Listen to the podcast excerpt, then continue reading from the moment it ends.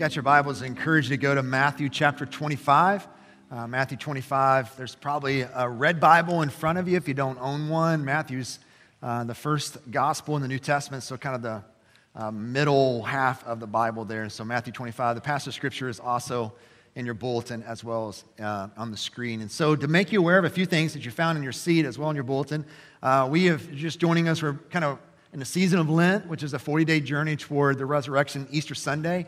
And what we've been doing as a family is memorizing three Psalms Psalm 8, Psalm 130, and then Psalm 100. And so this is the beginning of memorizing Psalm 100. Should have got uh, week five in your bulletin if you did, and there's a bunch of them back on the, uh, the welcome table. And remember, we've, we've kind of classified these into different uh, kind of categories. So this is a psalm of new orientation, which is basically where we're singing ourselves into a new reality and we're, we're singing about what Jesus has inaugurated uh, through his resurrection. And so this is going to lead us up to Easter Sunday and, and looking forward to gathering with you guys as we celebrate the resurrected King.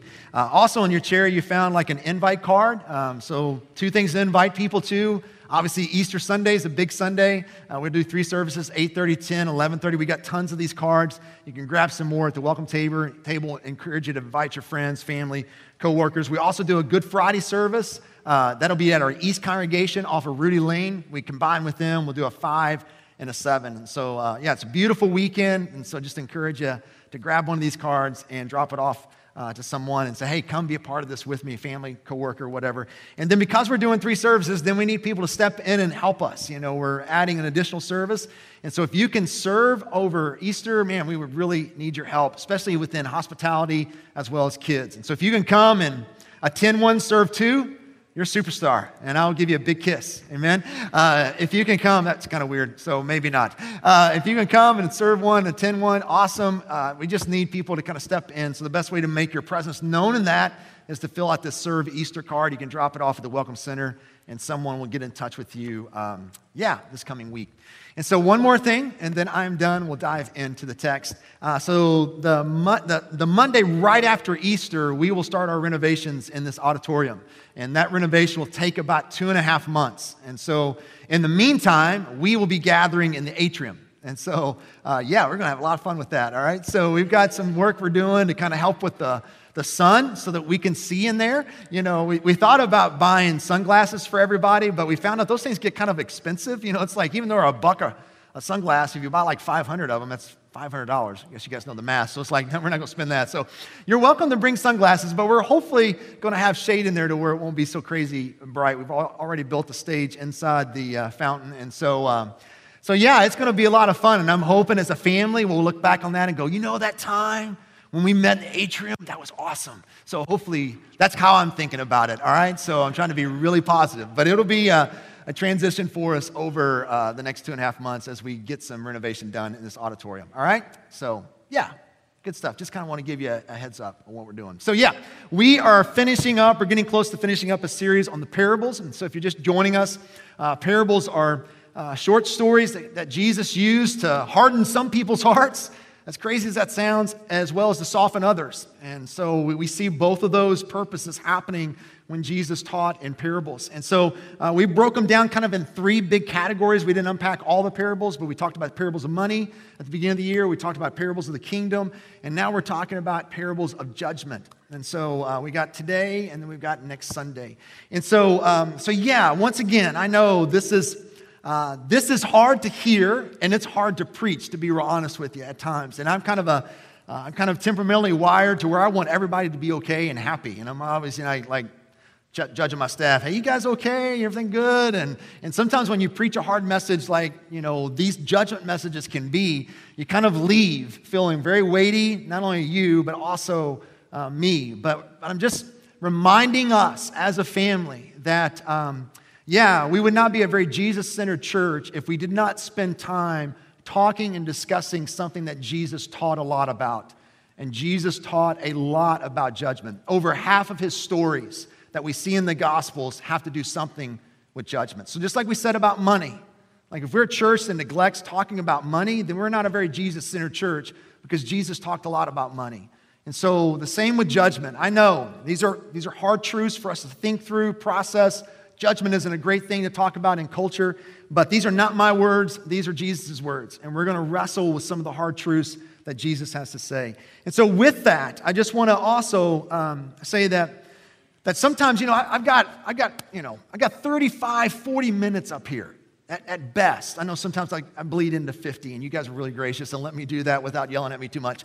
But, but usually my mindset, I'm trying to go 40, and that's it. And so that with the limit of time, I can't answer every question, objection, Sometimes I don't nuance things on purpose. Sometimes I don't qualify things on purpose. Because if you find yourself nuancing a lot of stuff and qualifying a lot of stuff, then the truth has a way of not kind of receiving it with the kind of weight that I want you to receive it with. And so, with that said, I just want to encourage you like, Let's have conversation. You know, I had a conversation with an individual after service last week, and it was great. I loved it, man, and I, and I want that. So don't be afraid to shoot an email to me, even if you disagree. Like, I, am good. Let's have a conversation. Let's talk about it. If a question comes up as I'm talking, uh, let's, let's conversate about it. You know, I just, I just can't, in the amount of time I have, answer all the objections. But I, but I want to hear some of what you're hearing or, or thinking through. And at the same time, um, I, I want us, like I said last week, to be a people that sit under the Word of God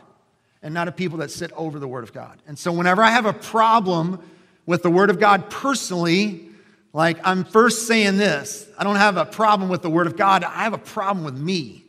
Something's going on here. The Word of God has confronted something in my interior world. And I want to wrestle with that. I want to bring that before the Lord and say, okay, what are you, what are you doing here? And so, um, so yeah, with that said, I, I pray that the Lord will do his work in our midst as we look at another passage of scripture on judgment. And so if you, if you brought a friend, please come back, all right? Please come back. Um, and if you have questions, I'd love to have more dialogue with you, all right? So let's stand together in honor of reading God's word. And one last thing, I'm so sorry. I feel like I've got all these things I'm trying to say. Um, I, I have made some adjustments from the first service. I've switched things around a little bit. And so I just want you to be very patient with Trevor, who's our slide guy. And so if any slides show up that are not as they're supposed to be, that's on me. That's not on Trevor, all right? Because it was kind of like a, a quick little curveball, and we didn't get a chance to kind of work through it. So just kind of bear with him and me as we I just made a few adjustments in the sermon. I felt like there's places where it fit better to put certain content. So um, you guys always get the best, I think, because I get to kind of work it through the nine and then you get the better half in 11. I don't know, maybe not. So maybe it's just me. All right, I'm done. I'm not done, done, but I'm done doing all that stuff. Well, let's, uh, let's read together. Chapter 25, beginning in verse 1. So at that time, the kingdom of heaven will be like ten virgins who took their lamps and went out to meet the bridegroom. Five of them were foolish and five were wise. The foolish one took their lamps, but not take any oil with them. The wise, however, took oil in jars along with their lamps. The bridegroom was a long time in coming, and then they all became drowsy and they all fell asleep. And at midnight, the cry rang out Here's the bridegroom. Come out to meet him. And then all the virgins woke up and trimmed their lamps. The foolish one said to the wise, Give us some of your oil, or our lamps are going out. No, they replied. There may not be enough for both of us and you. Instead, go to those who sell oil and buy some for yourselves. But while they were on their way to buy the oil, the bridegroom arrived. The virgins who were ready went in with them to the wedding banquet, and the door was shut. And later the others also came, and they said, Sir, sir, open the door for us. But he replied, I tell you the truth, I don't know you. Therefore, keep watch, stay alert, be awake, because you do not know the day or the hour. This is the word of the Lord. Let's pray together. God, we are. We're, we're thankful for the word of God. Lord, um, it's something that probably most of us in this room, including me at times, just take for granted. But we want to give thanks that you don't leave us in the dark when it comes to what's going to happen in the end. And so, as hard as it is to deal with something called judgment, I pray, Lord, that you would open up our hearts and our eyes and help us to understand what you're saying in this passage. We ask these things in Jesus' name. Amen. You may be seated. You know, there's always these um, kind of questions or situations that you, you know, when you get to heaven, you want to kind of ask Jesus about. You know, there's all kinds of stories in the Bible that I just say, can you help me understand what this looked like and what would happen here? But one of the things that I would love to learn a little bit more about is the area of dreams, right? Dreams are just so strange. I mean, I, I get it, you know, and in the Old Testament, God used dreams to communicate and talk to people, and I, and I still think God uses dreams to do that also, but primarily speaks through His Word. Uh, but, you know, aside from that, dreams just can be just so strange and leave you so puzzled and like, what was that about? Why was that there? And, and they can be so vivid and real. You know what I'm saying? Like, you, when you wake up and you're sweating from a dream, it just shows you how real it is. It's just like so uh, strange. And so, uh, one of the dreams that I have uh, that probably frightens me the most, other than the one that all of us have when we show up in public and we're not fully clothed and we're going like, "What is that all about?" Um, okay, not many Snickers on that one. So maybe I'm the only one here that has that weird dream when you show up at high school and you're not fully clothed. You're going, "I should know better than this. This is crazy." But the other one that uh, that I do have often, I don't have that one very often. Thanks for the few smiles. I feel very naked up here right now. Um, so maybe my dream is coming true. Uh, but, but one that I often have uh, throughout the year is that I will dream that I show up on Sunday and I'm sitting in my normal little seat and it dawns on me that I've got to preach and I'm not ready. Like it's frightening.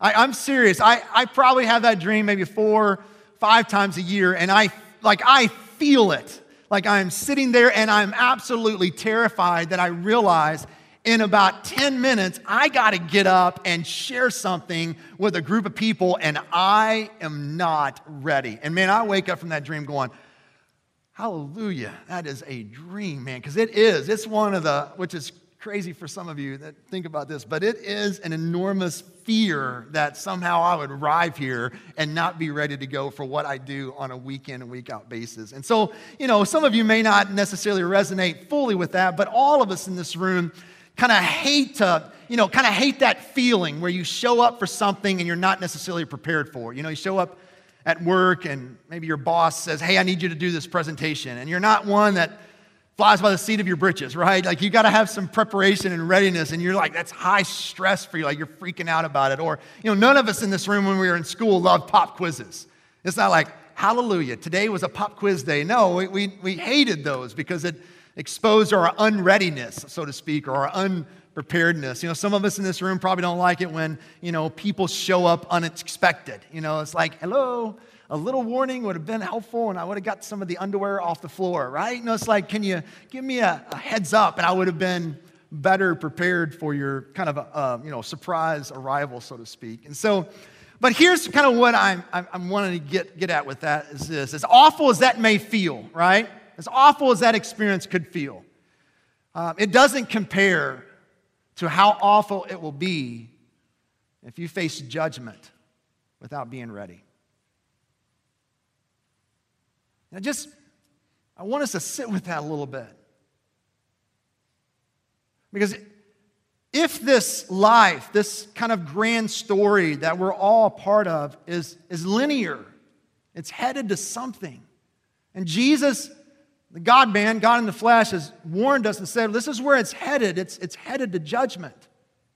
And there's going to be a separation, a sorting, a, a division's going to happen there. That's where it's headed, if it is true that man lives once, humanity lives once, and then after that, the judgment, if it is true that, that we are living in the last days, which I do believe we are, Acts chapter 2 tells us that when the prophecy of Joel has been fulfilled, we're living in the last days. And the prophecy of Joel is that the Spirit of God will dwell upon all of humanity who call themselves followers of Jesus Christ, both male and female the Spirit of God will, will come and dwell in them. And when that happens, we're in the last days. We're, we're in them. We're not waiting for them. We're not pr- trying to get there. No, we're in the last days. In the imminent return of Jesus, it's going to happen. If all that is true, which I believe it is, then my readiness, my preparedness is of great importance.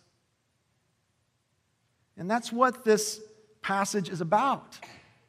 I mean, as, I mean, there's some squirrely things going on in here, but ultimately, Jesus helps us understand what this passage is about in verse 13, where he just says, Therefore, keep watch, be alert, be ready, be prepared. And so, just so that we kind of know what's the context here, and we, we, we, touched on this a few weeks ago when we did the, um, the parable of the talents. So, that's the parable right after the one we just read.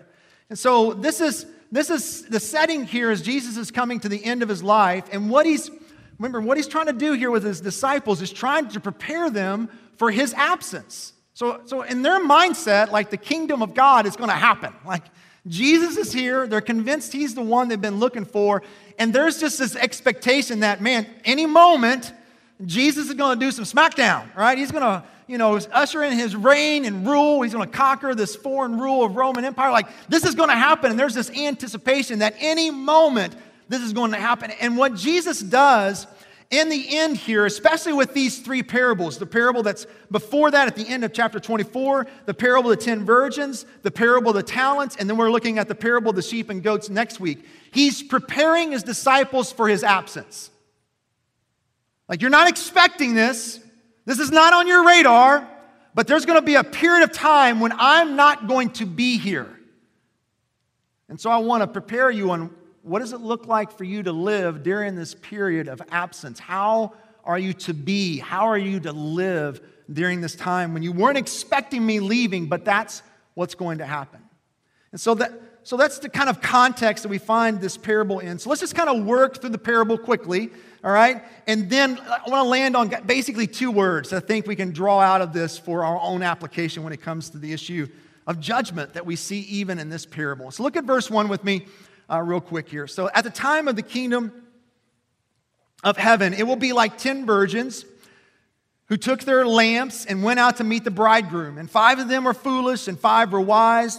And he defines the foolish ones as this they're the ones that took their lamps, but not to take any oil with them. The wise are the ones who took oil in jars along with their lamps. And the bridegroom was a long time in coming, and they all became drowsy and fell asleep. And so when we read this, we're going, man, what is going on? It's so weird. And I'm sorry about the parents who have young kids here who are going to explain what virgin means on the way home from church. And so I love you.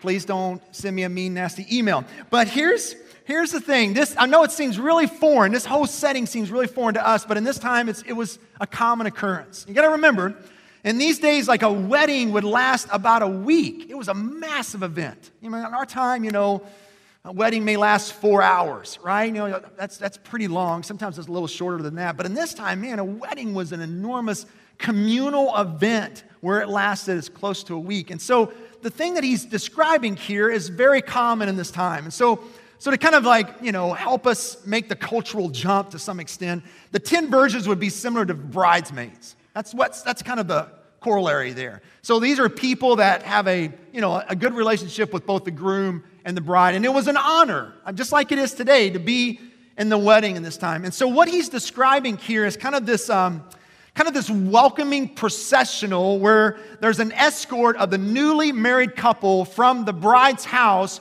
to the groom's house where there would be this massive banquet. And this processional would happen at nighttime, and it wasn't like, you know, you know, it's not like a walk from here to the fountain. You know, this was a, a pretty long, extended processional where you needed lights. You needed, you know, some torches to kind of light the way so you know where to go. And this was, once again, a huge celebrated event. And so the lamps or torches that are described here, so if it, you know, it could go both ways. So if it's a lamp, it's kind of similar to what we would think, kind of like, you know, somewhat of a small oil tank with a wick, and you need the oil to obviously keep the fire going. Or it could have been a torch, which is kind of where I lean a little bit, that, that that's, that's has linen on the top of it that has to be soaked in oil for the, for the torch to burn, obviously. And the torch would burn about 10 to 15 minutes, but then you would have to soak it in oil again in order for it to continue to burn. And so what we see here is Jesus defines the five foolish bridesmaids as the ones who think the groom's going to come back quickly, so don't bring an extra reserve of oil. You follow me? So he defines the five foolish bridesmaids as the ones who think the groom is going to come back quickly, and so then therefore they don't bring any reserve oil for their torch. The five wise bridesmaids are the ones who prepare for the possible delay of the groom by bringing extra oil so they'll be ready for this processional, this, this kind of escort. And so look what happens here, verse 6. So at midnight, the cry rang out. The cry was this here's the bridegroom. Come out to meet him. Then all the virgins woke up and trimmed their lamps. The foolish ones said to the wise, Hey, give us some of your oil. Our lamps are going out. No, they replied. There may not be enough for both of us and you. Instead, go to those who sell oil and buy some for yourself. But while they were on their way to buy the oil, the bridegroom arrived. The virgins who were ready went in with, went in with him to the wedding banquet, and the door was shut. So when we, when we kind of first read this, we feel like, man, that's, that's kind of mean, right? You know, it's a little, little self serving and selfish. Come on, just a little bit of oil, you know, give me just a little bit, you know. But, but the reality is this is that, that it's, it's not mean and it's not selfish because this, this event that we're describing here, if there's no light along the way, it completely ruins the ceremony. So this is, you know, this is not like running out of rice or birdseed, you know, at the end of a wedding, we're just throwing it on the the, you know, the couple as they get in the car. Nobody really cares. Oh, wow, we didn't have enough bags of seed. That's not a big deal. It's more, and maybe this is a little stretch, but it's similar to this. It'd be like you're, you know, you're on the stage there, you're getting ready to do the, you know, exchanging of the rings, and your best man forgets the ring, right? It's like, oh, sorry, man. It's in the other, in my pocket of jeans and back in the hotel or whatever. It's like, moron, right? It's like you just ruined the ceremony. Or, you know, Worse than that is like the groomsmen or the bridesmaid just forgot their wedding attire and they all showed up wearing whatever they wanted to wear. I mean, that's how big this was. This wasn't a light matter. This is huge. And so for them not to light the way would, would ruin the whole wedding ceremony and this wonderful event. So it's not being selfish or mean for them to re- say, No, I'm not giving you any oil. Actually, it reflects their concern for their friend's wedding. It actually reflects the, the concern at their wedding this event goes really well. And it's not just being selfish or mean. And then look what happens here in verses 11. I'm going to read all the way to 13. That's what it says here. Later, the others also came and they yelled out, Sir, sir, open the door for us. But he replied, I tell you the truth, I do not know you. And here's the point of the parable Therefore, keep watch. Some of your translations may say, Be alert, stay awake, because you do not know the day or the hour.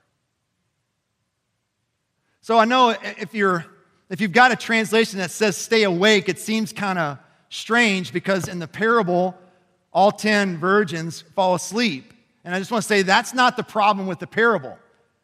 Not, there's no problem with all of them falling asleep. The problem with the parable is there's five virgins, five bridesmaids who are not prepared. They're not ready. So the idea of keeping watch or staying alert or being awake is the idea of being ready, being prepared, having yourself, you know, you know, you know what's coming. You know where this is going. You know that, yeah, I don't know the hour or the day, but Jesus has warned us over and over that my coming again is going to happen. It's a fact in history. Just like his first coming was a fact in history, his second coming will also be that. And so we need to be a people who are ready for his imminent return. We need to be a people who are prepared for this. Don't be a fool, be one who is wise. And the one who is wise is the one who is ready prepared for the return of Jesus. And so then, therefore, that makes you ask a question what does that look like then? What does it look like to be a ready people? What does it look like, Lau, for me to be awake, to be alert, to keep watch? If it doesn't mean I'm supposed to stay up 24 7 until Jesus comes back, then what does it mean for me to be a ready, prepared people? And I want to give you two words, all right? Because I think what happens here is that Jesus goes on in these next two parables, the parable of the talents and the parable of sheep and goats, and explains what that looks like. So if you're to keep watch, since you don't know when I'm coming back, but you do know I'm coming back, and you're supposed to be alert and ready, then what does that tangibly look like in our lives? And so the first one we dealt with in the parable of talents. And so I'm just going to briefly hit it again. So if you've not heard that sermon, I would encourage you to go back and listen to it because that's a big emphasis here. So the first word is this. So what does readiness look like? What does preparedness look like? It looks like faithfulness. Faithfulness. In the parable of talents, we recognize that, that all of us in this room have been given gifts. Not, not necessarily in this context talking about spiritual gifts, but he's talking about abilities, capacities, gifting, uh, your, your, your, your, your space and time in which you live right now, where you live right now. That's all a gift from God, and God's call on your life is to be faithful with what He has given to you. I think one of the best pictures for me in the area of faithfulness, when I think about what, what God is after here in the area of faithfulness, is my brother. My brother is uh, two years older than me. Uh, he's got a wife, they've been married 15, 16, 17 years, somewhere in there, I forget. Uh, he's got two precious girls, uh, Meredith and Courtney. Meredith is a senior, and, and then Courtney is a freshman in high school. And my brother lives in upstate New York. Uh, some of you may not know this, but lives in Canton, New York, which is about 30 miles south of the Canadian border. And so uh, winters are long there. That's that's a massive understatement. Amen. Uh, they, they still got snow on the ground, and I think there's another bad stuff coming to them. So, uh, and my brother has been a pastor of this small church there for almost 20 years. Canton is a really small community. It's not a growing, thriving community. It, it's, it's just, it's similar to what like Lebanon Junction is to me, maybe a little bit bigger than Lebanon Junction. And because it's not this thriving, growing community, you're going to pastor a church that's probably not going to grow much. And as a pastor, like I'm just telling you, that is hard. That is really, really hard. My brother has been there for close to 20 years as a faithful presence, week in and week out, preaching the gospel, being present at funerals, at weddings, at times when people are sick, when marriages are falling apart. He's actually volunteered at a, a local university there just to kind of get a presence of Christ on that, in that area to share the gospel with people, and he's been doing that for 20 some odd years. And here's, here's the reality. This is, and, and please hear me, I'm not, this is not reflected upon our church at all. But sometimes when you've been at one place for so long, your church forgets how much of a gift your pastor is. For someone to be there for almost 20 years when the longest tenure before him was about three is an enormous blessing for a small church. Enormous blessing. And sometimes that goes unnoticed and unrewarded. And that's what we said a few weeks ago. That's what makes faithfulness so difficult. My brother's not rolling into any kind of conferences and big deals to speak at, not a bit. My brother's not getting notice in the evangelical world, so to speak.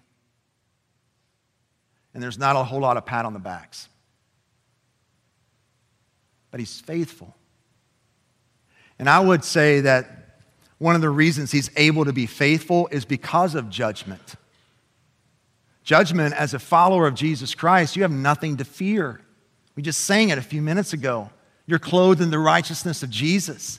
So there's nothing to fear with judgment. Actually, it's a, it's a, it's a hopeful, joyful expectation when you get to see Jesus face to face. And at that moment, your faithfulness is not going to go unnoticed or unrewarded, even the smallest act.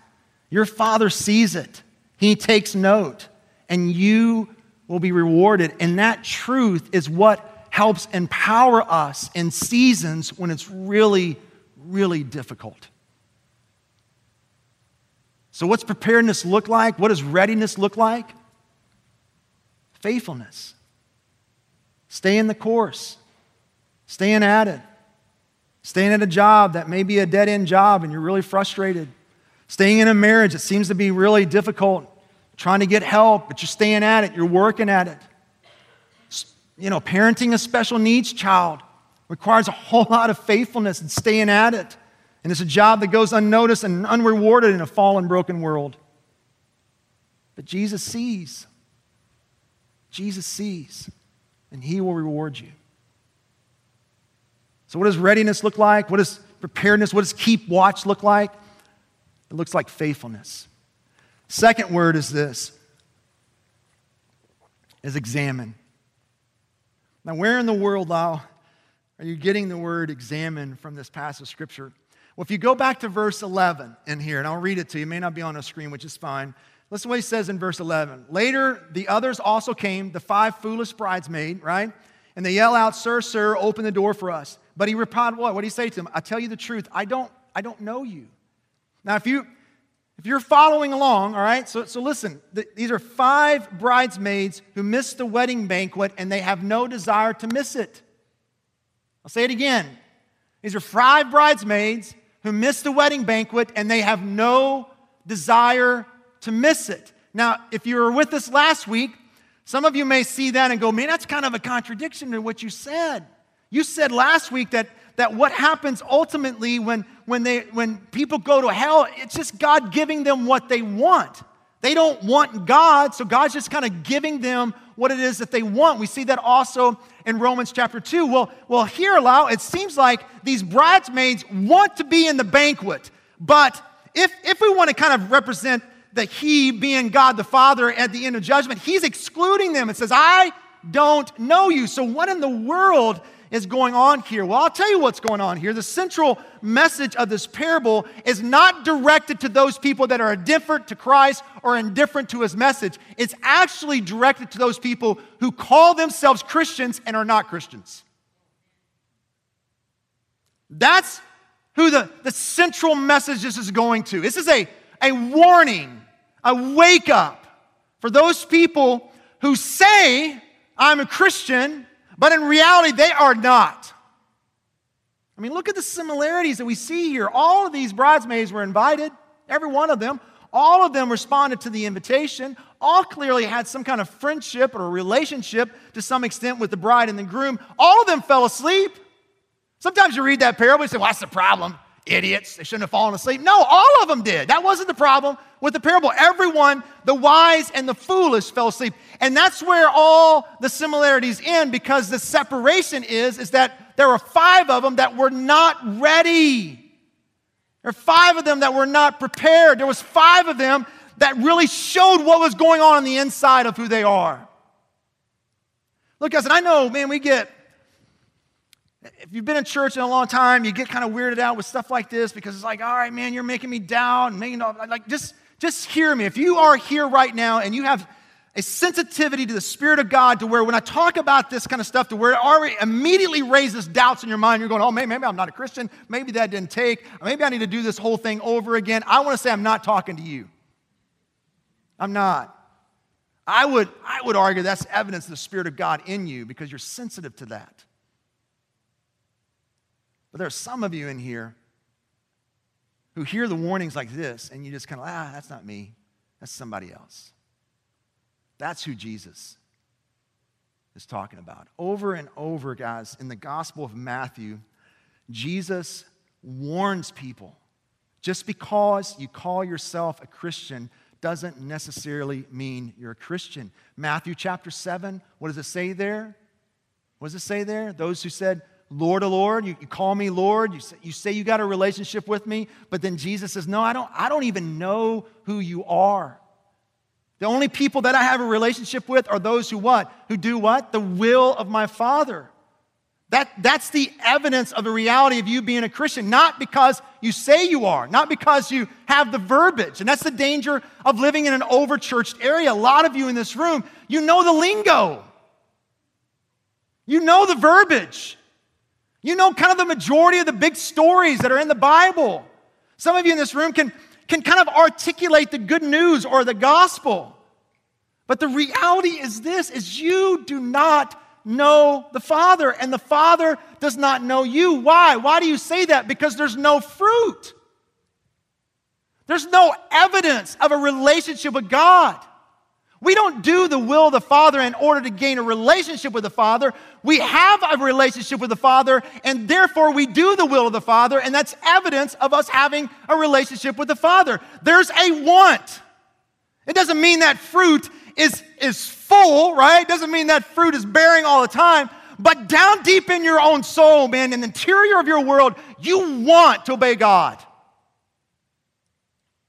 And it breaks your heart when you don't. If that is not evident in your life, this is a warning from you to stop and examine. Why do you call yourself a Christian? Why? Well, I, I walked an aisle when I was eight years old. All right, I hear you. Those are important moments. I really do. But if you're basing your evidence solely as a Christian because you walked an aisle, man, that could be really dangerous. Well, I, you know, I got baptized. Well, okay, that's an important event. But if you're solely basing your relationship with God because you got baptized, that could be really dangerous. Well, I, you know, I, I went to a confirmation class. Okay, I hear you. Those can be important. But if you're basing your relationship solely because you went to a confirmation class where you were 10 or 11 or 12, it could be really dangerous. You don't go up to somebody and say, I want to prove to you that I'm physically alive, and this is how I'm going to do it. I've got my birth certificate in the back of my pocket. Whoop-boom, here it is. Why don't you do that? Because all you got to do is say, Look, I'm, I'm moving, right? That's evidence that I'm alive. I'm breathing. You know, that's evidence that I'm alive. Same way as a Christian, because there's fruit, there's a want. There's change. Maybe not overnight, but in time. And Jesus is bringing a warning here in this parable. Examine, examine. What does Paul say in 2 Corinthians 13? Verse 5, he says, Examine yourself to see whether you are in the faith. Test yourselves. There is coming a day. There is coming a day. Well, Jesus will be able to see right through you. And if you are not in Him, that is going to be a horrific time because He will look at you and go, I don't know you. This parable is a call for you to examine Am I a Christian? How do I know I'm a Christian? What, what, what is there in my life? And if this is hard for you to ask and kind of like assess whether where you are, then get a friend. Get a, get a, you know, a parent. Get your spouse and say, like, all right, man, I'm struggling. I don't know. Help me see because I'm blind to my own blindness. We're in a season of what we call Lent here, which is a 40 day journey as we head toward Easter. And a big part of Lent is what? Is what we give up, don't we? Right? There's things that we give up. You know, some of us have given up chocolate, sugar, you know, social media, uh, maybe Netflix. Hopefully not TV because it's March Madness, amen. But maybe you did give up TV. But here's here's the thing: when we when we give up, there's a there's a reason for that, and that's this is where sometimes it it doesn't make the connection. There's a reason for giving up. The reason why you give up is so that you take in also. So whatever you're giving up, it is giving you space time to take in, to examine, to reflect, to ask questions. And I just want to say, like, let's do that as a body. Let's do that as a, as a community here. This is an opportunity over the season of Lent where we can, against all cultural pressures, right, can stop, put something down, and create some space to where we examine our own lives. Because I, I think what this parable is saying is that what does it look like to be prepared, to be ready? It's a call for all of us in this room to examine our lives, especially those that are here who call themselves Christians, but there's no evidence, there's no fruit of that. Jesus is coming with a warning wake up, wake up. I'm coming back. Be ready, be prepared. And so, as we move into a time of communion, and I know this is always like, you know, kind of like, gotta get kids, gotta get out here. I get that. I really, really do. And, and I'm trying to encourage us in a way that's not filled with guilt and make people feel bad if they have to sneak out or whatever. But I do want to encourage just us slowing down during this time. It's, it is a time that's built in in our service every week where we can do this kind of examining. And even Paul in 1 Corinthians commands us to do that. Examine yourselves before you take the cup and the wine. And so this, this is a space that's built into our service every single week for us to just slow down and examine. And so I'm going to pray. I'm going to set up communion, and I'm just going to ask us not to rush, right? You know, this is not a race. There's no secret prize if you're the first one, right? Just let's take our time and allow the Spirit to kind of examine and work in our life. Let's pray together.